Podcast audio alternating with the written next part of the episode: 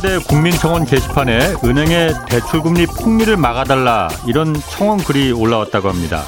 어, 정부의 가계대출 규제 방침을 빌미로 은행이 기존의 우대금리를 없애고 가산금리를 올리는 방식으로 오히려 폭리를 지금 취하고 있다. 기존 대출을 연장할 때도 이 가산금리를 1% 이상 올려받아서 서민들은 울며 겨자 먹기로 지금 고금리를 감내하고 있다. 이런 내용입니다. 주요 시중 은행들의 주택담보대출 금리가 지금 5%를 돌파했습니다. 이달 말 한국은행이 기준금리를 한 차례 더 올릴 경우 6%를 훌쩍 넘어설 것이란 전망입니다. 코로나 이후 한국 경제의 위험 요소로 영혼까지 끌어모았다는 이 과도한 자산 투자와 이로 인해서 폭발적으로 증가한 가계 부채 그리고 한껏 지금 부풀어 오른 부동산 거품이 꼽히고 있습니다. 모두 금리 인상이 시작되면 뇌관으로 변할 요소들입니다. 저금리 시대가 저금리 시대가 시작될 때면 늘 그랬듯이 은행과 자본가들이 선두에서 한껏 거품을 부풀렸습니다. 그리고 이 저금리 시대가 마무리될 무렵에는 이 벼랑 끝에는 항상 서민들이 서 있었습니다. 네, 경제와 정의를 다잡는 홍반장, 저는 KBS 기자 홍사원입니다. 홍사원의 경제쇼 출발하겠습니다. 유튜브 오늘도 함께 갑시다.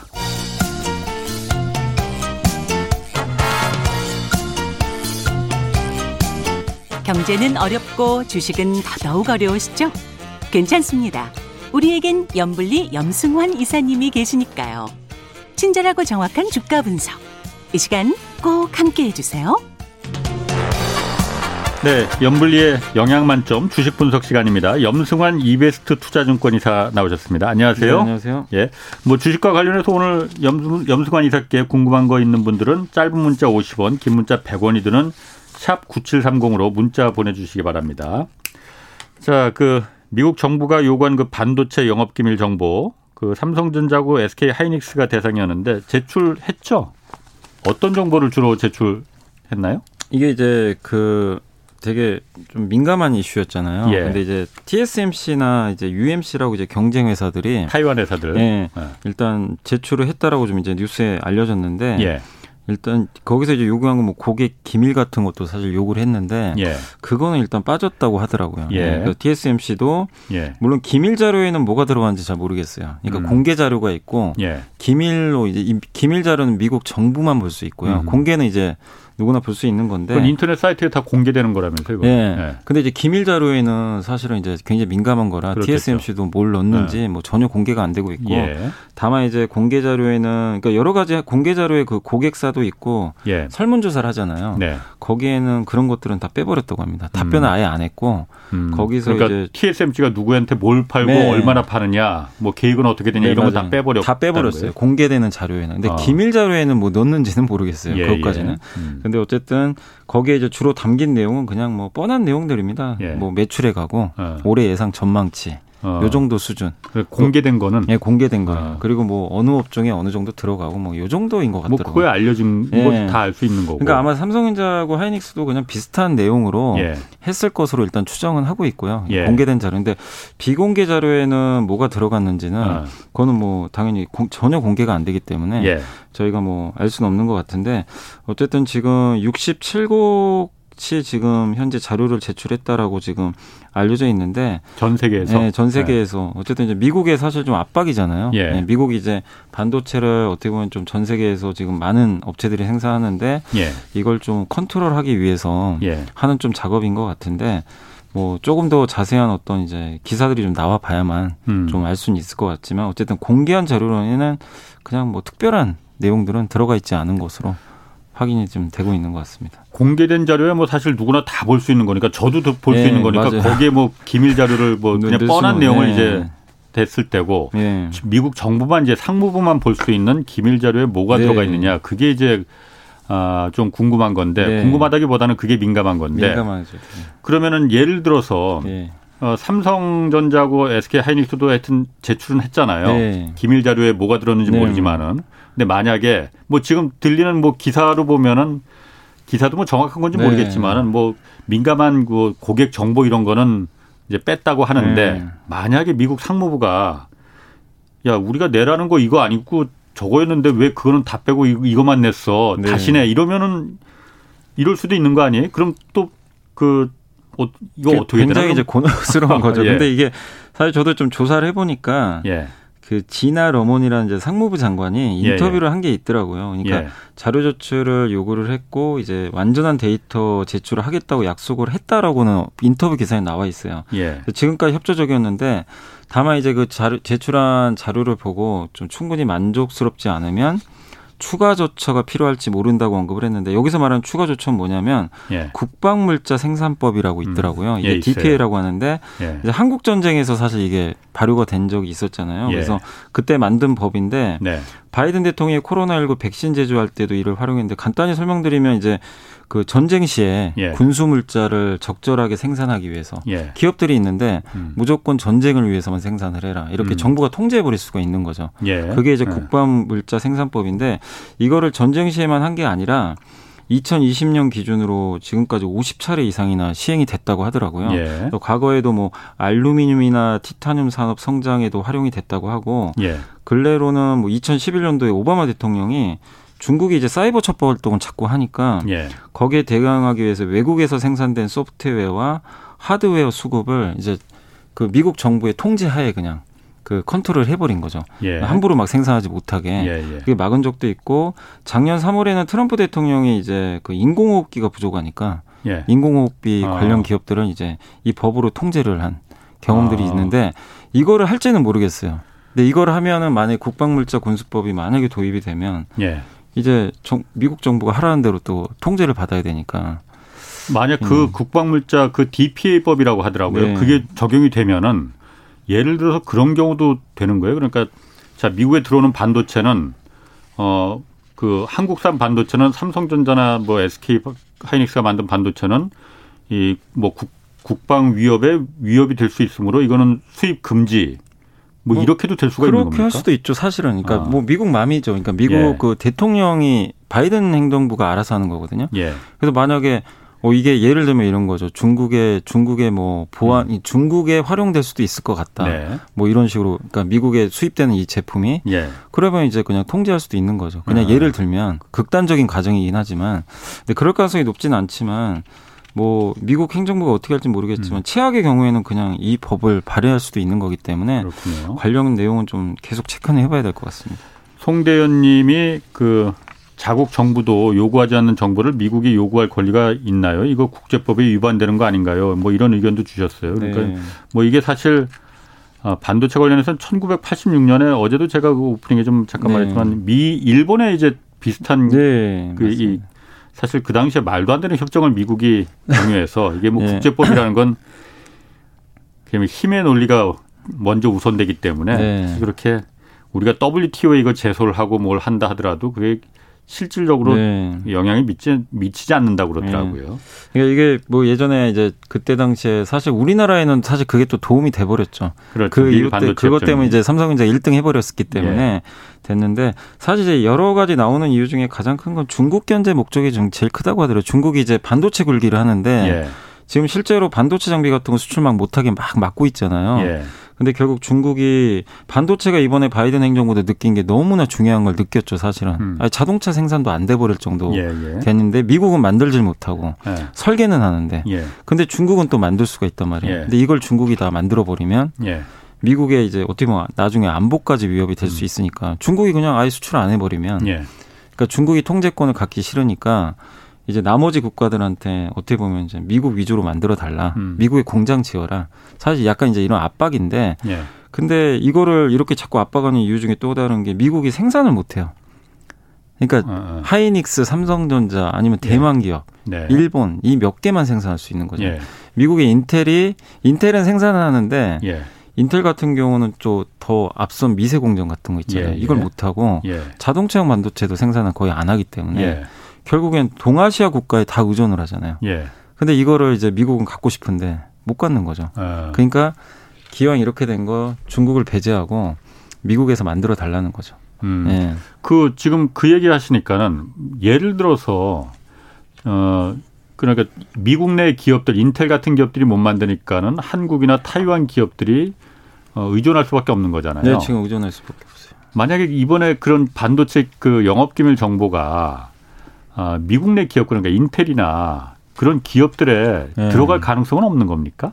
그럼 뭐, 아니 뭐 안될 확신할 수 일이죠. 그건 진짜 아, 제가 모르겠지만 예. 그건 정말 심각한 문제죠. 만약에 만약 들어가면 그러면- 어떻게 되는 거예요? 그러면은 예를 아니, 들어서 그러면 그런 정보를 활용해서 뭐 이게 무슨 기술 정보는 아니지만은 음. 인텔이나 그런 미국 내 반도체 기업들이 그걸 이용해서 아 우리가 어떤 어떤 전략을 좀 짜야겠구나 음. 어떤 그 미세 공정도 어떤 걸 우리가 주력해야겠구나 이런 전략을 뭐 짤 수 있는 거 아닌가? 그거는 근데 만약에 그러면은 근데 제가 봤을 때는 특히 그 앨런 재무장관 있잖아요. 예, 예. 그분이 항상 하는 얘기가 중국을 이렇게 얘기하면서 음. 강하게 비판할 때 중국의 지적재산권 침해. 네. 그러니까 미국이나 다른 나라 거막 모방한다 이거죠. 예, 예. 근데 미- 중국 내에서는 미국도 어떻게 할 수가 없잖아요. 그걸 네. 따라하는 거를. 예. 근데 그랬는데 예. 그걸 미국 기업이 그 정보를 이용해서 그걸 한다? 예. 그건 제가 봤을 때는 있을 수 없는 일인 것 같아요. 예. 그래서 그런 일은 발생하지는 않을 걸로 저는 생각은 하고 있습니다. 그러게요. 예. 그러면은 이게 그 사실 아까도 잠깐 말했지만 1986년도에 일본과 미국이 이제 반도체 협정을 맺어서 일본 반도체 산업이 이제 몰락을 했단 말이에요. 네. 그러면 예를 들어서 이번에도 그런 거는 아닙니까? 혹시 그러니까 아까 말씀하신 대로 네. 중국의 그 견제용 말고 네. 어, 한국과 그야말로 타이완 반도체 산업을 그러니까 좀 더 커 나가는 걸 좀 견제한다고 할까 그런 의도는 뭐 우리 걱정하지 않아도 아직은 될까요? 아닌 것 같아요. 제가 아. 봤을 때. 그러니까 제 생각에는 그러니까 제가 좀 더 그냥 뭐 제 생각이 틀릴 수도 있는데 인텔을 활용을 하려고는 할 것 같아요. 인텔이 예. 커야 되잖아요. 미국에 있는 기업이니까. 일단 그리고 인텔이 한다고 지금 네, 선언을 했는데 했잖아요. 근데 아직은 이제 삼성전자랑 음. TSMC 격차가 크니까 예. 파운드리 7나노 이상 아직 못 하거든요. 예. 그러니까 그 한 2, 3년 차가 난대요. 예. 그 약간 그 시간 벌기 아니냐 뭐 이런 음. 얘기도 있긴 있는데 근데 어쨌든 이제 미국 입장에서는 인텔이 좀 클 때까지는 뭐 인텔이 크고 나서 모르겠지만 TSMC가 아니면 삼성전자가 미국에 협조적이기를 좀 바라고는 있는 것 같더라고요. 예. 음. 예. 그럼 우리 그 정부나 뭐 그 정부에서는 이거 지금 어떻게 지금 뭐 우리 그 산업장 차관인가 장관 차관이 그 가서 지금 상담을 하러 갔죠 간다고는 미국에. 하더라고요. 이제 가가지고 이제 면담을 좀 요청을 한 다음에 상무부 장관하고 예. 그래가지고 이제 반도체 공급망 협력을 하는데 예. 하는 것까지 뭐 상관없는데 우리 기업들이 또 피해를 보면 안 되잖아요. 예. 예. 그러니까 아니면 또 미국에 너무 통제를 받아서도 안 되는 거고 뭐 예. 기밀 자료라든가 네. 예. 그래서 거기에 대해서는 좀 대화로 풀어간다고 하는데 어쨌든 이번 자료 제출하는 걸 보고 아마 음. 그 면담을 할 거는 같더라고요. 예. 그래서 자세한 내용은 어쨌든 이건 좀 기자분들이 좀 음. 알아내시는 게 좀 좋을 것 같습니다. 예. 알겠습니다. 그 최규호님이 이거 물어보셨거든요. 공매도한 주식은 배당이 어떻게 됩니까? 어, 연말 배당 기업이라면은 공매도한 주식 매수해서 갚아야 하는 건가요? 하고 물어보셨거든요. 그러니까 이게 공매도 그러니까 만약에 배당을 앞두고 있잖아요. 배당 원 예. 주인이 있잖아요. 만약에 예. 내가 공매도를 빌려줬어요. 예, 그 사람이 내가 배당을 받아야 되잖아요. 예. 그때 이제 요청을 하는 거죠. 예. 갚으라고. 어, 예. 근데 만약에 갚지 않을 수도 있, 겠죠뭐 약정에 따라서는. 예, 근데 대부분 이제 연말 배당 앞두고는 예, 공매도 환매하는 경우가 되게 많아요. 예, 왜냐하면 배당을 받아야 되기 때문에. 예. 그래서 본 주인에게는 돌려주는 경우가 되게 많이 있습니다. 그렇군요. 예.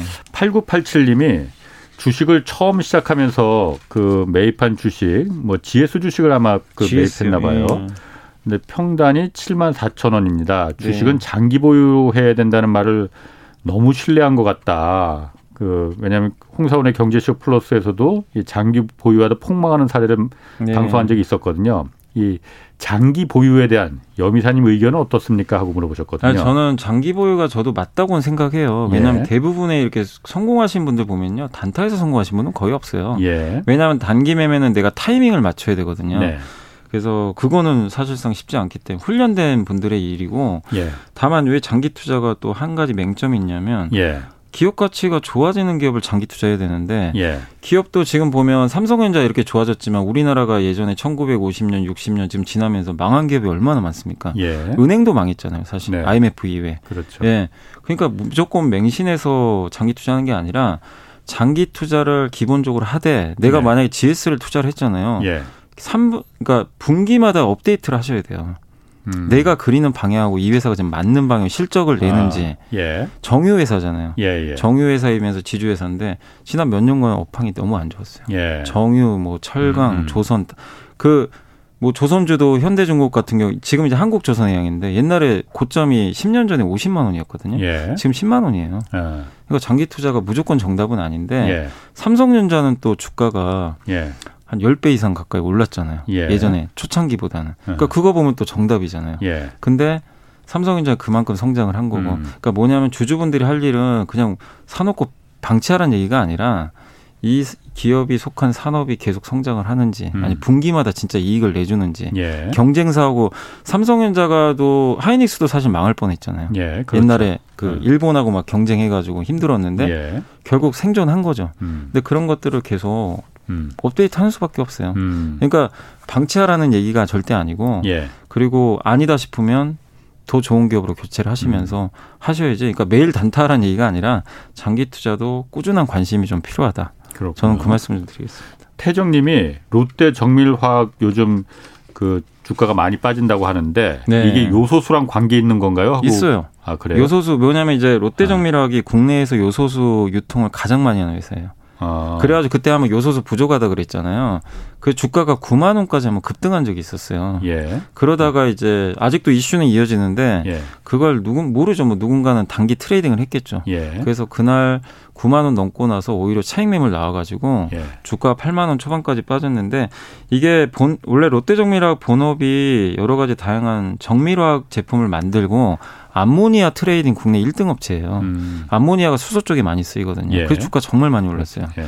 근데 갑자기 요소수 테마가 붙어버린 거죠. 어. 그러니까 이제 주가가 되게 이제 꼬여버린 거예요. 예. 되게 안 좋은 거죠, 사실 이거는. 어. 그래서 본업 가치랑은 어쨌든 크게 상관은 없는데 예. 수급이 꼬였다고 보시면 돼요. 그래서 아. 너무 걱정하실 필요는 없고 예. 다만 이제 국내에서 대표적인 요소수 trading 하는 회사인데 요소수 가격 올라가더라도 롯데 정밀화학이 돈을 벌기는 어려운 게 공급을 뭔가 해야 될 거 아니에요. 음. 근데 지금 공급도 못할 예. 정도로 지금 부족한 상황이니까 예. 롯데 정밀 주가에 오히려 이게 사실은 좀 독이 돼버린 것 같아요. 음. 굉장히 가격은. 올랐는데 공급이 공급을 못 하잖아요. 음. 예, 판매를 해야지 이게 돈을 아. 버는데 그리고 롯데 정밀화학 매출의 큰 비중을 차지하는 것도 사실 아니고요. 그렇군요. 어떻게 보면 음. 예. 먹는 코로나 치료제 있지 않습니까? 경구용 치료제라고 하잖아요. 네. 이게 우리 정부도 이제 경구용 치료제를 내년 2월부터 도입할 거라고 네. 했는데 어, 어떤 내용입니까? 이게 그러니까 경구용 치료제면 이게 게임 체인저가 될 것이다. 네네. 그래서 이것만 계속 기다렸잖아요. 백신보다도 더한 게임 체인저가 경구용 치료제다. 네. 그래서 요게 이제 지금 내용을 보면 내년 네. 2월부터 단계적으로 도입을 하는데 머크하고 화이자가 이번에 이제 개발을 했는데 예. 둘 다 아마 이제 선구매를 한 것 같아요. 그래서 머크하고는 20만 명분, 예. 그 다음에 화이자하고는 7만 명분. 음. 화이자는 아직은 이제 초기 단계로 좀 적긴 한데 예. 그리고 총 40만 4천 명분에 대한 선구매인데 나머지도 그 머크랑 화이자, 뭐 로슈 이런 기업들하고 예. 계약이 아직은 마무리가 안 됐는데 예. 차근차근 계약을 한다고 하는데 경구용 치료제가 어쨌든 이제 정리를 해드리면 좀 두 개가 나왔는데 음. 머크 거는 효능이 한 50% 정도 예방률이 어. 그 정도 되는 것 같고 화이자가 좀 강력하더라고요. 화이자는 예방률이 거의 89%. 아, 이건 예방이 아니라 치료용 그러니까 아니에요? 치료. 아, 그러니까 아. 이게 뭐냐면 이제 걸렸을 때 예. 치료를 하는데 예. 중증으로 안 넘어가게. 아, 중증으로 넘어가지 예, 않게. 그 예방률이 예. 이번에 화이자가 더 좋은 것 같더라고요. 아, 효능이. 예. 그래서 이거 치료제 발표한 날 화이자 주가는 10% 올랐는데 예. 머크는 10% 이상 빠져버렸어요. 음. 이게 더 강력하다고 하니까. 그렇군요. 그래서 네. 이번에 화이자 나온 거 뭐 내용만 좀 조금만 말씀드리면 일단 중증으로 넘어가는 데는 거의 이걸 막는 데는 굉장히 탁월한 효과를 예. 보였다는 이제 연구 결과가 좀 나와 있고 예. 어쨌든 임상은 좀 더 해야 되는데 이게 또 가격도 좀 문제긴 하잖아요. 근데 비싸다는 예. 비싸요. 네. 그 비슷하다고 하더라고요. 머크랑. 화이자도 예. 어. 한 700달러니까 우리나라로 한 80만 원. 넘네. 예. 예, 80만 원 정도 한다고 하고 근데 저소득 국가에는 좀 싸게 공급을 한다라고는 하더라고요. 진입 예. 장비가 없게 한다고는 하는데 근데 아직은 올해 연말까지는 생산량이 되게 적어요. 18만 회 정도밖에 아. 안 되고 내년 상반기까지 2천 2,100만 예. 개를 만든다고 하는데 약간 생산이 좀 문제인 것 같긴 한데 어쨌든 효능은 굉장히 좀 좋은 것으로 지금 어. 알려져 있습니다. 화이자 같은 경우에는 백신으로 그렇게 큰 돈을 벌고 이제 또 그 치료제로도 큰 돈을 벌 수 있는 거잖아요. 대단한 기업이죠, 사실. 이게 화이자는 그 주가가 어떻게 됐어요? 어, 그 옛날에 좀 비해서? 백신 하고 나서 예. 많이 올랐다가 좀 최근에 빠져 있었어요. 주가가 어. 좀 지지부진했다가 예. 왜냐면 리오프니의 머크의 경구용 치료제가 나오니까 예. 백신 수요 줄지 않을까 그렇지. 이래서 빠졌는데 이제 다시 반전이 일어났죠. 아. 거기다 이제 치료제까지 만들어 버리니까 주가 다시 한번 지금 고공행진을 하고 있습니다. 일단 그런데 경구용 치료제가 이것도 지금 그 개발 기간이 그렇게 길지 않잖아요. 네. 백신은 뭐 더 짧았지만은 안전한 건 이 문제 없는 겁니까? 아직은 이게 이상 반응이 좀 나왔다고는 하더라고요. 그러니까 많은 건 아닌데 치료 관련해 가지고 이상 반응이 그 실험군에서 한 19% 정도 예. 이렇게 나왔다고 하는가 예. 뭐 엄청나게 많은 건 아닌데 그래도 일, 단 이상 반응은 좀 일부 있었고 다만 예. 좀 다행인 거는 그 이상 반응 자체가 뭐 엄청나게 중증으로 번진 건 아니고 예. 좀 미미한 경증 정도라고 하니까 음. 근데 조금 더 실험 결과 데이터는 계속 나와봐야 되겠지만 아직까지는 그 이상 반응에 대해서는 크게 우려할 게 없다라는 어. 분석이 좀 지배적인 것 같습니다. 8459님이 이거 물어보셨는데 유럽 에선 지금 외국 그, 그 유럽 같은 경우는 확진자가 늘고 있잖아요. 네. 근데 왜 진단 키 진단 키트 그 주가는 하락하는지 이거 이, 이 궁금하다고 코로나 진단을 하고 확진을 확인하면은 어 그래서 이제 경구용 치료제를 먹는 게 누가 봐도 정상적인 프로세스인데 진단 뭐 확진자 지금 계속 늘고 있는데 왜 진단 키트 주가는 내려갈까라는 궁금증이거든요. 그러니까 진단 키트가 이게 지금 확진자가 늘어나는 거는 이게 네. 이런 거죠. 계속 주가 2차 전지 기업들이 왜 이렇게 주가가 세냐면 예. 올해도 좋고 내년은 더 좋고 내후년 더 좋은 거 우리 다 알잖아요. 예. 근데 코로나 진단 키트를 한번 생각을 해 보세요. 예. 물어보신 분도 한번 스, 본인 스스로 한번 고민을 해 보시면 음. 내년에 진단 키트가 더 늘어날까요? 내후년에 미래 가치를 반영하는데 아. 진단 키트 수요는 어쨌든. 백신 접종이 많아지고 예. 그리고 집단 면역으로 가잖아요. 예. 이제 그러면 아무래도 줄어들지. 수요는 줄 수밖에 없어요. 이건 예. 뭐 누구나 다 알 수 있는 내용인데 예.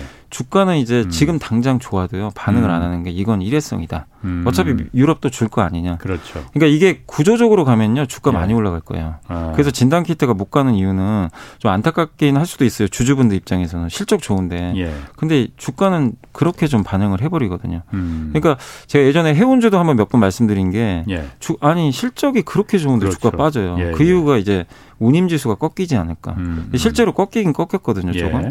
예. 그러니까 주가하고 좀 그런 실적과의 괴리는 항상 생기니까 이게 일시적인지 구조적인지를 항상 좀 먼저 보시면 음. 좀 좋을 것 같아요. 그 아까 이제 경구용 치료제 화이자하고 머크 두 군데서 이제 다 개발했다고 하는데 그러면 이제 경구용 치료 아까 말씀하신 대로 화이자 주가가 조금 내려간 게 백신이 좀 이제 네, 그 맞습니다. 좀 별로 필요 없는 거 아니냐 이런 의문이 네. 들어서 그런 거잖아요. 네. 그럼 경구용 치료제 개발되면은 보급되면은 백신 안 맞아도 되는 거예요? 그런 건 아니죠. 그런 건 아니고요. 이게 네. 누가 얘기를 해줬냐면 그 파우치 미국의 전염병 연구소장이 유명하신 네, 분이에요. 네, 이분이 네.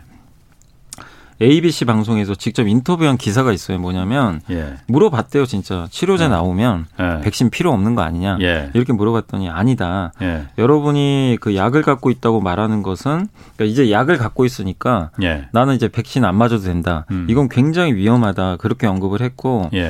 그 잊지 말라고 했다고 합니다. 병원에 가지 않고 죽지 않는 가장 쉬운 방법은 예. 감염되지 않는 것이다. 그러니까 한마디로 감염, 예, 네. 감염이 안 되는 게 더 우선이다. 예. 병 걸려가지고 치료받는 게 우선이 아니지 않냐. 예, 예. 그러니까 그래서 백신이 우선이라는 거죠. 어떻게 보면. 예. 그러니까 백신도 필요하고 다만 이제 그 어떻게 보면은 치료제가 있음으로 인해서 예. 좀더 안전해질 수 있다는 거지. 우리 그 감기 어쨌든 주기적으로 걸리잖아요, 사람들이. 그렇죠. 그렇지만 독감 치료제는 있잖아요. 네. 치료제 있으니까 우리 백신 안 맞는 거 아니잖아요. 독감 그렇죠. 백신 매년 그렇죠. 맞으시잖아요. 예, 예. 그거랑 비슷한 거죠. 그래서 네. 백신하고 이런 거 같이 가는데 다만 모멘텀 면에서 이게 나오면 네. 아무래도 좀 백신 수요가 좀 줄지 않을까. 그렇겠죠. 이런 좀 이제 약간의 네. 그것 때문에 음. 주가 빠지는 거지. 백신은 뭐 필요하다고는 음. 뭐볼 수밖에 없는 것 같아요. 국내에서도 이게 경구용 치료제 지금 그 개발 중인 데가 있어요? 국내에서도 있습니다. 지금 대웅 제약하고 신풍 제약이 좀 알려져 있는데 예. 다만 이제 임상 데이터들이 좀 나온 것들이 있는데 아직까지는 뭐 이렇게 유의미한 뭐 지표들이 좀 안 나와 가지고 예. 조금 좀 시간은 걸리는 것 같고요. 예. 대웅 제약은 지금 이제 임상 3상을 할지 요거를 좀 아직은 고민 중이라고 하더라고요. 음. 임상 2상 하고 나서 예. 3상까지는 지금 어떻게 진행할지는 아직 결정은 안 됐고 신풍 제약은 3상을 하고 있어요. 어. 진행을 하고 있고 예. 근데 이제 결과는 나와봐야 되니까 좀 예. 지켜보시면 좋을 것 같고 셀트리온은 흡입형 치료제로 지금 만들고는 있는데 음. 아직까지 구체적인 좀 데이터는 안 나왔기 때문에 예. 그래서 이게 주가들이 좀 움직이려면 이렇게 화이자나 머크처럼 예. 확실한 데이터를 줘야 될 것 같아요. 그렇군요. 그래야 좀 움직일 것 같습니다. 예. 그 양성근님이 동유럽 그 15년 전쯤에 그 펀드 열풍 때 러시아 비중이 높은 동유럽 펀드를 넣어두었대요. 그동안 30% 이상 손실 보다가 네. 어 90%까지 지금 올라왔다고 아, 합니다. 예. 근데 요, 요즘 그 천연가스와 요소수 이슈로 러시아 영향력이 지금 커지고 있는데 이 펀드 수익률 어떻게 괜찮을까요? 하고 물어보셨거든요. 근데 아이 저는 이제 제가 뭐 네. 러시아를 예측할 수는 없는데 예. 러시아를 빼면은 전 동유럽은 좋게 봐요. 왜냐하면 음. 거기가 이제 개발도상국들이 많잖아요. 예. 거기에 우리나라 그 폴란드나 헝가리에 2차 전지 공장들이 많아요. 아, 폴란드 뭐 LG 화학이라든가 아, 삼성이 거기다 다 지원했거든요. 예, 예. 거기 이제 노동력이 좀 싸니까. 그렇죠. 아. 그래서 당연히 성장 점정이 높으니까 그게 예. 그 나라만 보면은 저는 굳이 뭐 뺄 필요 없는데 예. 러시아는 좀 다른 게 거의 자원부국이에요. 어, 천연가스 그렇죠. 가지고 먹고 사는 나라 예, 예. 유가랑. 예. 근데 내년에도 만약에 유가 그러니까 제가 이거 감히 예측하기 좀 어려운데 예. 저는 유가나 천연가스 가격이 엄청 빠진다고 보진 않아요. 네. 어느 정도 유진할 것 같은데 예. 올해는 엄청 올랐잖아요. 예, 예. 내년에도 또 오른다. 저는 그렇게까지는 보고 있지 않습니다. 그래서 음. 수익률 면에서는 뭐 엄청나게 좋진 그러니까 나쁘다기보다는 퍼포먼스가 엄청 좋을 것 같지는 않다. 그러니까 제 개인적으로는 좀 그 천연가스나 예. 원유가 이렇게 또 레벨업 되긴 쉽지 않다고 보고 있기 때문에 좀 정체되지 않을까 이렇게 예상은 하고 있습니다. 음. 396 하나님이 SK텔레콤이 인적 분할했잖아요. 그래서 네. 현재 거래 정지 상태인데 어 11월 29일 날 재상장한다고 27일일 거예요. 제가 아마 제가 알기로는 27일로 알고 아, 있습니다. 그런데 이게 재상장할 때 신규 종목처럼 크게 오를 수도 있는 건지 아니면 기존 종목처럼 30%에 묶이는지 아니고 이게 이제 네. 분할하잖아요. 예. 예를 들면 한 기업이 10만 원이고 한 기업이 뭐 10만 원에 각각 상장을 둘 다 나눠서 하면 예. 어떻게 효과가 전용되냐면 그 10만 원 기준으로 시초가가요 반토막 날 수도 있어요. 그러니까 음. 출발을 할때 5만 예. 원이 출발할 수도 있고 예. 좋은 케이스는 두 배 올라서 시작할 수도 있어요. 20만 어. 원에 시작할 수 있어요. 그러니까 한마디로 기준가 대비 50에서 200% 사이에서 움직여요. 어. 시초가가. 예. 그래서 그거는 알 수는 없어요. 그래서 예. 그날은 이제 시초가는 그 30% 룰이 전혀 적용이 안 되고 예. 예를 들어서 만약에 15만 원에 출발을 했어요. 시초가가. 예. 그럼 시초가 기준으로 플러스 마이너스 30%예요. 음. 시초가 기준. 네. 거기서 상한가 결정되는 거고 예. 기준가 대비해서는 어쨌든 50에서 200% 사이에서 움직인다. 예. 이렇게 보시면 되겠습니다. 4498님이 삼성전자 그, 그 연말 배당금 얼마나 주는지 그리고 향후 주가 전망 삼성전자 주가를 좀 점, 그 전망해 달라고 하는 질문들은 굉장히 많아요. 삼성전자 너무 안 가서 미국의 연말 배당금은 얼마나 미국의 네. 반도체 기업들은 너무 잘 가는데 예. 근데 제가 그냥 계산해 볼게 보통 제, 제 기억에 분기당 350원인가 줘요. 분기당. 어. 분기당 제가 알기로는 예. 삼성전자가 예. 350원 주니까 예. 지금 7만 원이잖아요. 예. 계산해 보면 0.5% 정도. 어. 나옵니다. 0.5%면 얼마냐면은 분기에 0.5%예요. 예. 그러면 1년 1년이 네, 네 번이면 예. 2%. 그러니까 예. 연간은 2%인데 예. 매 분기마다 주니까 만약에 지금 갖고 계셔서 연말까지 갖고 계시면 그럼 분기잖아요. 예. 그러면 0.5% 정도. 0.5%? 예, 그 정도 배당 수익률이 나오는 거죠. 예. 향후 주가 전망은 뭐 그렇게 밝지는 않죠. 아니 저는 저는 괜찮게 보는데 7만 원이면 싼 것 같은데 아니 예. 너무 팔더라고요. 제가 어. 생각하는 거는 미국의 엔비디아나 예. AMD 같은 이제 경쟁 기업들이 많잖아요. 근데 그걸 그쪽이 더 워낙 모멘텀이 좋다 보니까 외국인들이 예. 그걸 사면서 예. 오히려 삼성전자를 좀 파는 거 아닌가. 저는 예. 좀 선택의 문제거든요, 사실. 음, 음. 그래서 그런 것 같은데 뭐 개인적으로는 좋게 보는데 좀 주가가 너무 안 가서 좀 답답하긴 합니다. 음. 아, 김성윤 님이 이거 물어보셨네. 그 셀트리온 치료제 같은 경우에는 주사제잖아요. 그러니까 네, 주사제입니다. 흡입도 그것도 뭐 개발을 하고, 개발을 하고 있지만은 네. 이 기존에 개발된 거는 주사제잖아요. 주사제. 이거는 좀 치료하는데 불편하고 병원 꼭 가야 되고 이런 거니까는 그런데 네. 아, 예를 들어서 4일 약을 먹는 거 하고 한 번에 링거 맞아서 끝내는 거 하고 그럼 더 편한 거 아니냐? 그건 이제 선택의 어. 문제인 것 같아요. 그리고 네. 이제 약간 레키노라즈는 제가 알기로는 또 중증 환자의 효과가 있다고 하더라고요. 음, 음. 그러니까 지금 여기 나오는 이제 머크의 치료 진짜 이거는 살짝 걸렸을 때 예. 중증으로 이제 올라가는 걸 예방하는 거고 이제 근데 굉장히 좀 위험한 고위험 환자 같은 경우는 예. 오히려 레키노아즈가 효능이 있을 수 있거든요. 음. 그래서 약간 좀 차이는 있는데 근데 이제 다만 이제 사람들이 봤을 때 아, 먹는 게 더 편하니까 예. 주가 측면에서는 어제도 화이자 그 소식 나오니까 셀트리온 주가 폭락을 해버렸어요. 음. 그러니까 저는 너무 좀 과민 반응인 것 같긴 한데 예. 어쨌든 나름대로 다 치료제로서 효과가 있는데 너무 이제 경구용 치료제 이게 게임 체인저라는 얘기가 나오다 보니까 예. 주가에는 조금 불리하게 작용하는 것 같은데 그래도 한 가지 좀 기대를 해보실 게 유럽에서 승인 공고가 승인이 얼마 안 남은 것 같아요. 아직 네. 승인은 안 났는데 조만간 좀 승인 날 거란 얘기도 좀 나오니까 유럽 에서 승인 좀 나오면 주가가 조금 움직이지 않을까 음. 이렇게 보고는 있습니다.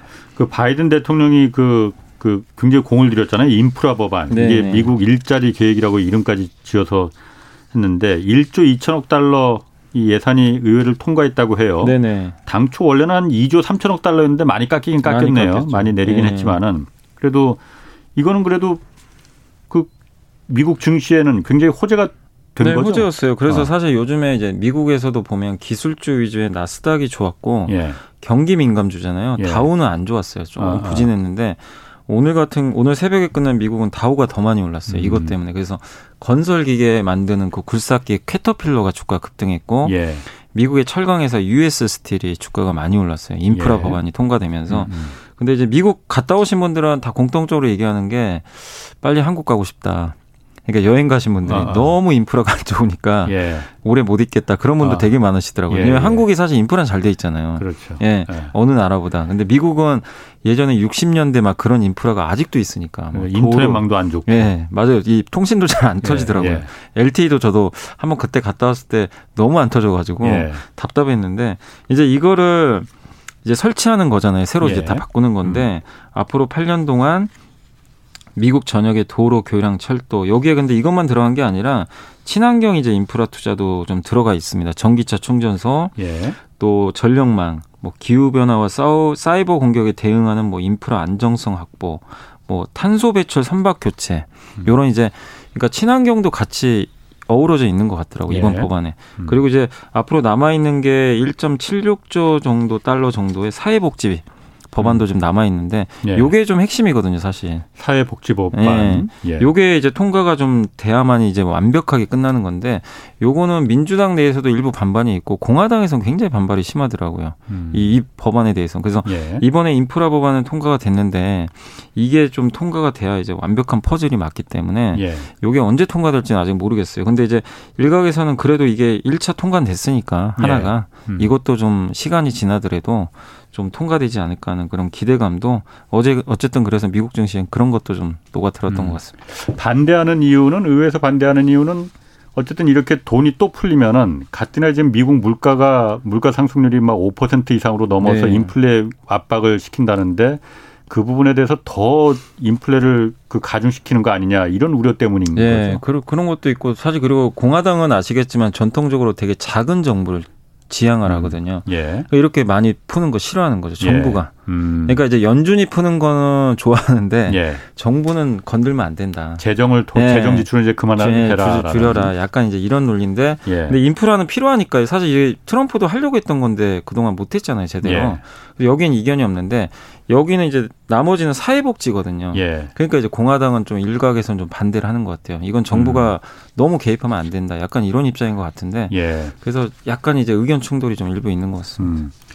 5374님이 자동차 주가가 안 좋은 거는 차량용 반도체 때문인가요? 그렇다면 언제쯤 차량용 반도체 수급은 가능해질까요? 그게 이제. 정의선 회장이 얘기를 했어요. 네. 내년 1분기 정도면 좀 완화될 것 같다고 예. 언급을 그때 기사에서 했더라고요. 그러니까 아직은 이어지는데 예. 정점은 지났다고 보시면 돼요. 이건 도요다도 얘기를 했었고 예. 지난 3분기가 최정점이었어요. 그리고 음. 그 확인해 보니까 이제 특근 들어갔더라고요. 현대차에서. 아, 예, 특근이 예, 특근 들어갔다. 들어갔어. 11월부터. 그럼 생산이 늘어나는 거죠. 예, 그러니까 왜냐하면 지금 예. 올해 목표치를 미달했으니까 예. 다 채워야 되거든요. 예. 그래서 아마 특근 들어갔던 거는 10월보다는 지금 개, 그러니까 9월보다는 좀 10월이 더 개선됐고 예. 10월보다는 11월이 훨씬 개선됐다는 얘기니까 예. 완전히 해소는 좀 시간은 걸리지만 음. 이제 안 좋았던 요게 좀 풀리고는 있다. 음. 이렇게 보시면 좋을 것 같아요. 그리고 오. 한 가지 어. 더 있는 게 정, 이제 자동차 회사들이 요새 주가가 우리나라 좀 부진한 게 예. 전기차가 좀 더 많이 판매가 돼야 되거든요. 예. 그러니까 테슬라가 잘 가는 게 전기차 판매 잘해서 그런 건데 그렇죠. 예. 현대차나 이제 기아에 원하는 건 내연기관보다도 내연기관도 잘 팔려요. 근데 예. 전기차가 훨씬 더 많이 팔리기를 예. 지금 원하는데 음. 여기서 이제 전환을 하는데 약간 속도가 걸려요. 예. 뭐 그냥 바로 A에서 B로 넘어가는 게 아니니까. 음. 근데 그 시간이 좀 걸리는데 투자자분들은 이제 그거 못 참거든요. 빨리 음. 해주길 바라는데. 음. 근데 어쨌든 정상적으로는 잘하고 있는데 약간 그 시간차가 있다는 거 그것만 좀 염두에 두시면 좋을 것 같습니다. 요즘 그 미국 증시는 하여튼 그 뭐 테이퍼링 이슈가 그러니까 이제 돈 풀기 이제 줄이겠다고 하는데도 연일 사상 최고치잖아요. 계속 그런데 국내 증시는 이게 미국 증시는 이렇게 잘 나가는데 국내 증시는 잘 못 나간단 말이에요. 네. 특별한 이유가 있습니까? 예, 뭐 여러분도 아마 이제 지어오실 수도 아. 있겠지만 몇 개만 그냥 예. 말씀드리면 이건 다 아실 거예요. 매년에 우리나라 이익 추정치가 하향되고 있고요. 음. 그 다음에 중국 경기가 요새 좀 안 좋잖아요. 근데 예. 우리가 바로 영향을 받고 예. 또 공급망 이슈, 예. 공급난. 공급망. 예. 거기에 또 우리나라 지금 요즘에 한국은행이 또 이번에 금리 인상한다는. 예. 미국은 아직 금리 인상을 좀 멀, 멀게만 얘기했는데 지난번에 한번 인상을 했고 이제 그것도 모자라서 이번에 한 번 더 한다고 하니까 어 이거 한국은 너무 긴축 아니냐. 예. 그러니까 유동성이 좀 위축되는 거죠. 주식시장으로 들어와야 되는데 예. 이게 돈이 이제 빠져나가는 거기다 공매도 좀 부담도 여전한 데다가 예. 대주주 양도 차익 과세 문제도 일부 있잖아요. 예. 예. 이게 겹친 것 같은데 사실 제가 느끼는 가장 큰 악재는 저는 그것 때문인 것 같아요.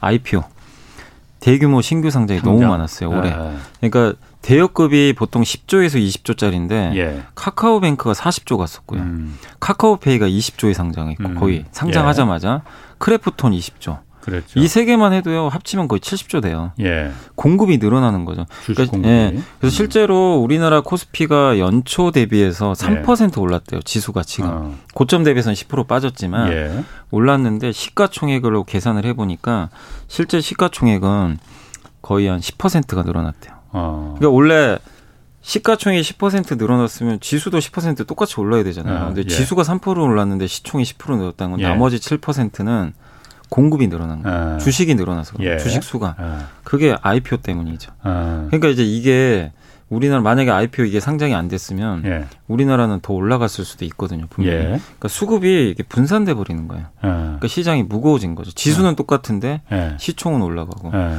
그래서 아마 이게 컸던 것 같은데 거기다 또 요새 뭐 보호예수 물량 나면 나온다. 그러니까 보호예수- 보호예수 얘기도 많이 하던데 네. 보호예수가 일단 뭐예요? 이게 그 신규 상장을 할 때요. 예. 보통 이제 대주주들 같은 경우 뭐 최대 주주도 있고 이대 주주도 있고 그렇죠. 예. 여러 주주가 있는데 물량이 엄청 많잖아요. 예. 근데 만약에 상장을 했어요. 예. 아니면 또 이제 우리 사주 받은 직원들도 있을 음. 거고 예. 근데 상장하자마자 만약에 바로 판다고 상상을 해보세요. 어, 그럼 뚝 떨어지죠. 그럼 난리가 날거 아, 아니에요. 예. 그래서 법적으로 막아놔요. 음. 제가 알기로는 우리 사주 이제 직원들은 1년 동안 못 팔아요. 퇴사하지 예. 않는 이상 예. 1년간은 최대 주주도 1년 예. 못 팔고 2대 주주나 아마 3대 주주는 6개월 보호예수를 걸어놔요. 예, 못 예. 팔게. 예. 그리고 이제 기관 투자도 약정을 하잖아요. 음. 나 한 달 후에 팔게. 그렇죠. 3개월. 예. 근데 이제 그런 물량들이 시간이 지나면 풀리잖아요. 예. 예. 그게 이제 된 거예요.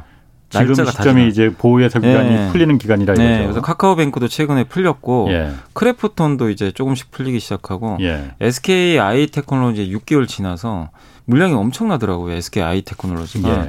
예. 그래서 이제 그 최대 주주 물량이 풀리니까 사람들이 이제 두려운 거죠. 이거 물량 쏟아지면 어떡하지? 예. 근데 실제로는 쉽, 쉽게 팔지는 않아요, 사실은. 팔면은 다 폭락하는데 예. 자기도 손해인데. 보통 이제 블록딜로 팔거나 예. 그리고 사실 최대 주주는 잘 안 팝니다. 음. 예, 어차피 1년 지나면은 풀리는 건 당연한 건데 예. 근데 이제 시장은 두려워하는 거죠. 음. 이 물량이 혹시 쏟아지면 어떡하나. 워낙 많으니까. 예.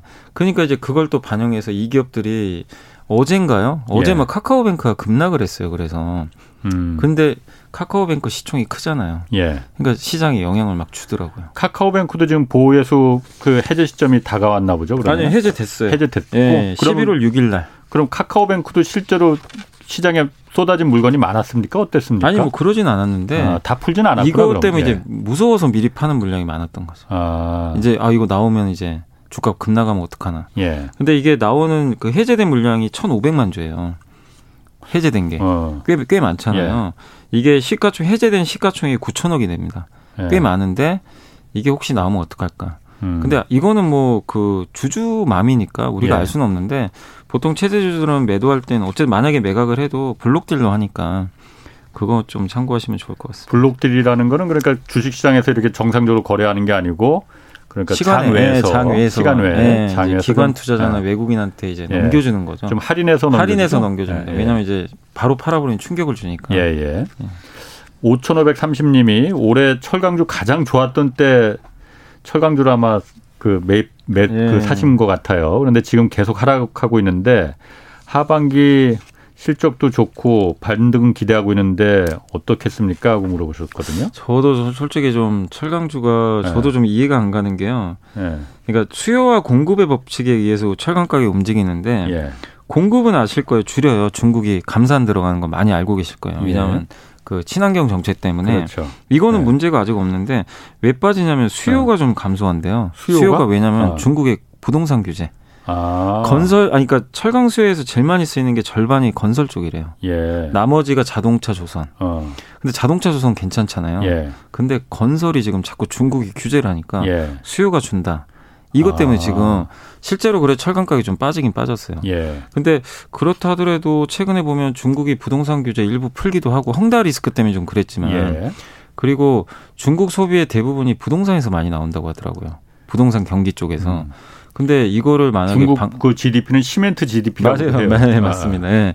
근데 만약에 이대로 방치해두면 예. 계속 규제만 하면 예. 중국 경기 굉장히 냉각되거든요. 예. 그러니까 철강이 지금 안 좋은 건 그걸 반영하는 것 같아요. 제가 봤을 땐 중국 경기에 대한 두려움. 음. 근데 이게 조금이라도 완화되는 시그널 아니면 중국이 지준율 인하 같은 예. 지금 중국이 육중전회라고 지금 정치 회의하고 있잖아요. 예. 그게 끝나면 할 거란 얘기도 있는데 음. 부양책이 나와야 될 것 같아요. 중국에서 음. 부양책을 내거나 부동산 규제를 좀 완화하거나 예. 그러면 철강이 모멘텀을 워낙 싸거든요. 지금 포스코가 PER이 막 4배밖에 안 되고요. 어.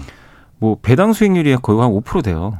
어. 포스코도 엄청나게 빠졌어요. 근데 네, 네. 3조를 벌었어요, 분기당. 근데도 예. 이제 주가 빠지더라고요. 근데 아. 미국은 같은 철강회사인데 주가가 막 급등하고 예. 너무 차별화가 심한데 예. 근데 분명한 거는 인프라 투자는 많이 되니까 제가 봤을 때는 좀 인내하시면 분명히 좋은 결과 나올 거는 그러게요. 같은데 예. 못 가는 거는 저는 중국의 좀 경기 부담. 음. 요거를 어떻게 좀 시장이 해소를 해주는지 거기에 주가 달려 있다. 그래서 하락에 대해서 너무 걱정하지 마시되 예. 오르기 위한 좀 모멘텀이 음. 조금 아직은 좀 시간이 필요하다. 이렇게 보는 게 좋을 것 같습니다. 그 테슬라 그 일론 머스크가 이, 그 이분은 하여튼 그 좀 기행적인 행동을 많이 하시는데 네. 이번에는 자신의 그 테슬라 주식 이걸 팔아야 할지 말아야 할지 뭐 이 투, 트위터 상에서 투표를 진행했다고 해요. 이건 네. 이건 왜 그런 겁니까? 이게 그러니까 그냥 뭐 팔면 그냥 파는 거지 뭘 투표까지 해가면서 그 그러니까 이게 뭐 별 얘기가 다 있더라고요. 예. 이제 뭐 부유세 매긴다, 뭐 미국에서도 고소득자 막 예, 세금 예, 예. 매긴다, 뭐 이런 예. 얘기도 많이 나오고 하다 보니까 예. 뭐 세계 최대 부자잖아요, 사실은. 어허. 그래서 뭐 그렇다는 얘기도 일각에서는 있는데, 근데 뭐 기사에서 나온 건 뭐냐면은 150억 달러, 우리나라 돈으로는 한 16조 되겠죠. 예. 요거 세금 고지서를 받았다고 하더라고요. 음. 뭐냐면 스톡 옵션을 옛날에 2012년도에 2,280만 주를 받았대요. 예. 그때 이 그러니까 머스크는 월급을 안 받거든요. 그냥 주식만 갖고 있는 스톡 옵션. 어, 그걸 예. 했는데 당시에 가격이 6.24달러였는데 예. 지금 얼마냐면 1,200, 2,000달러 넘었으니까 어, 어. 얼마를 번 거예요? 그러게. 계산도 안 되네. 계산도 안 어, 어. 되는데 예. 그래서 얻은 이익이 예. 우리나라 돈으로 30조 가까이 된대요. 어. 예, 지금 현재. 이익이. 아, 그거에 대한 세금을. 그거에 대한 근데 만약에 아. 옵션 행사를 안 하면은 상관이 없는데 예. 액션 만약에 옵션을 내가 스톡 옵션 행사하겠다. 예. 세금을 내야 된다고 합니다.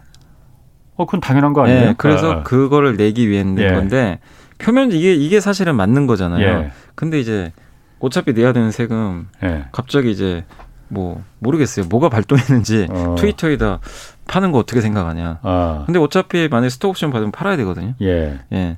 그러니까 이걸 내기 위해서 근데 여론조사를 한 요도는 좀 의도적인 것 같긴 해요. 어차피 그러게. 근데 본인이 행사하려면 내긴 내야 됩니다. 15조 원을. 예. 이게 그 뭐 그런 얘기도 있다고 그러더라고요. 그러니까 그 테슬라가 이 지금 아, 테슬라랜다 일론 머스크가 네. 이거 한 게 미국 아까 말씀하신 이제 부유세라는 거 있잖아요. 네. 그 억만장자들한테 그러니까 네. 한뭐 몇백 명 된다고 해요. 네. 이 사람들한테만 굉장히 고효율의 그 세금을 이제 부과하려고 그 세금 네.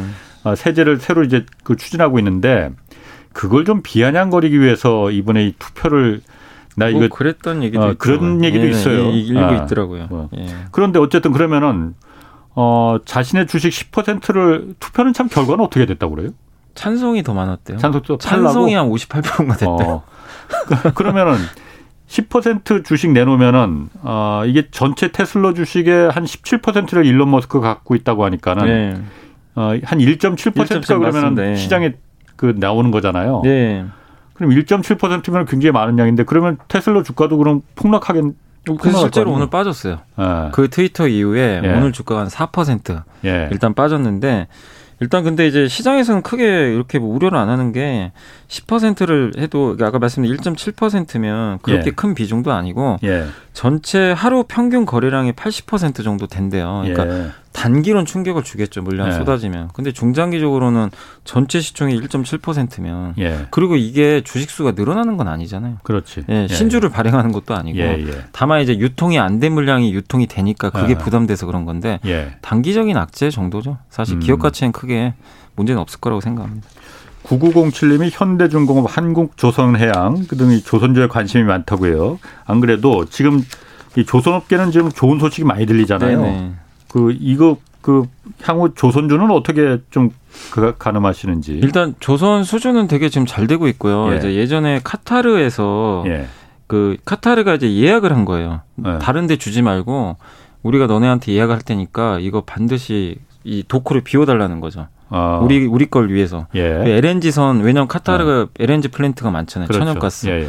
이거 이제 배를 만들어 수출해야 되니까 예. 한국의 LNG선 제일 잘 만들잖아요. 예. 그래서 그 예전에 2027년까지 예약을 해놨어요. 22조 규모의 100척 정도 아. 한국에서 만들어 달라고. 예. 그 중에 6척이 이번에 발주가 드디어 됐어요. 예. 대우랑 삼성중공업이 받았고 이제 앞으로 순차적으로 이게 이제 계약을 맺게 맺은 것들이 나올 텐데 예. 결국 이렇게 되면 우리나라 기업들은 이제 매출이 확보가 되는 거죠 수주가. 음. 왜냐하면 예약이기 때문에 취소될 수도 있어요 사실은. 근데 다행스럽게도 이제 발주가 시작이 돼서 대규모로 계속 좀 나올 가능성이 좀 높아졌고 그리고 최근에 한국조선해양이 LNG선 수주한 게 몇 개가 있어요. 근데 예. 그거를 이제 선박 수주할 때 가격을 보잖아요. 예. 척당 단가 확인해 봤더니 연초보다 20%나 가격이 올라갔어요. 예. 그러니까 수주도 잘 되는데 단가까지 올라간다. 이건 너무나 좀 좋은 소식이죠. 그래서 이런 걸 보면은 조선업종한테는 되게 좋고 그다음 요즘에 그 국제유가가 좋다 보니까 원유 운반선도 부족한가 봐요. 예. 원유를 예. 운반하는 거. 예. 그래서 거기에 대한 이걸 탱커선이라고 하는데 여기에 대한 수주는 내년부터 본격화될 거라는 또 전망도 나오고 있습니다. 예. 그래서 조선업종은 여전히 저는 좀 좋게 보고 있고 지난 몇 년간 주가가 너무 못 갔잖아요, 사실은. 예. 그래서 예. 일단은 좀 장기적인 관점에서도 수주만 이렇게 잘 된다면 좋지 않을까. 그리고 한 가지가 더 있는 게 이제 이건 좀 정치적인 문제일 수도 있는데 이번에 독일하고 소, 그 뭐죠 러시아가 좀 싸웠잖아요, 사실은. 아, 그 그렇- 예. 예, 그 러시아에서도 지금 이 푸틴이 뭐 공급 안 해버린다고 으름장 나가지고 예, 갑자기. 예. 예. 그러니까 독일이나 유럽 입장에서도 거긴 대부분 다 이제 연료를 천연가스 쓰니까 그렇죠. 예. 러시아가 끊어버리면 난리가 나거든요. 예. 그래서 이제 카타르나 미국 쪽에서 받, 받으면 좋죠, 사실은. 다 네. 변화하면. 예, 예. 근데 거기에 파이프라인 연결할 수가 없잖아요. 그렇죠. 예, 대륙이 머니까. 예. 그러면은 배로 운송을 해야 예. 되거든요. 예. 그러니까 이런 이제 지정학적 구도를 봤을 때도 LNG 선박 수요가 늘어날 가능성이 굉장히 높은 것 같아요. 음. 예, 그래서 이거는 장기적으로는 긍정적이지 않을까 싶습니다. 김보성님이 유상 유상 감자 한다라는 게 주식의 호재인가요? 하고 물어보셨거든요. 그러니까 이제 무상 감자는 뭐냐면은 네. 그냥 이제 자본, 그러니까 회사가 이제 굉장히 재무 구조가 안 좋을 때 이제 예. 강제적으로 네. 그냥 자본금을 깎아요. 예. 주식수를 줄여버려요. 그래서 예. 되게 안 좋아요. 내 주식이 10분의 1통 나는 거예요. 예. 예를 들면 주가는 올라간다 하더라도 근데 유상 감자는요. 예. 그거 주식수가 줄잖아요. 자본금이 대신에 돈을 줘요. 유상으로 한다는. 음. 회사에서 돈을 주고 하는 거. 아, 감자는 대신에 돈을 대신 준다. 그러니까 이제 주주 입장에서 나쁠 게 없는 거죠. 어. 그래서 유상 감자는 원래 좀 호재고 예. 무상 감자는 굉장한 좀 악재로. 그럼 무상 증자 후 무상 증자는 어떤 무상 증자는 8433 증자는 님이. 뭐죠? 증자는 주식을 주는 늘린다. 거잖아요. 예, 늘리는 예. 건데 예. 대신에 주식을 내가 받아야 되잖아요. 예. 받는데 돈을 내고 받는 것보다 공짜로 받는 게 낫잖아요. 예. 그러니까 무상증 호재죠. 어. 주식 수가 늘어나는데 난 돈 한 푼 안 내고 받는 건데 그러네. 예. 유상증자는 돈 내고 받아야 돼요. 어. 그런데 네. 그 SK 케미칼이 무상 증자했는데 계속 내려간다는데 이유가 뭐냐고. 아, 근데 그게 아. 무조건 그렇지 않아요. 근데 SK 케미칼은 그때 음. 곡좀 분할 이슈가 있어가지고. 그랬군요. 예. 알겠습니다. 자 오늘 감사합니다. 네. 지금까지 염승환 이베스트 투자증권 이사 함께했습니다. 네 감사합니다. 자 고맙습니다. 자 여기까지 하겠고요. 내일 다시 찾아뵙겠습니다. 경제와 정의를 다잡는 홍반장 홍사원의 경제쇼였습니다.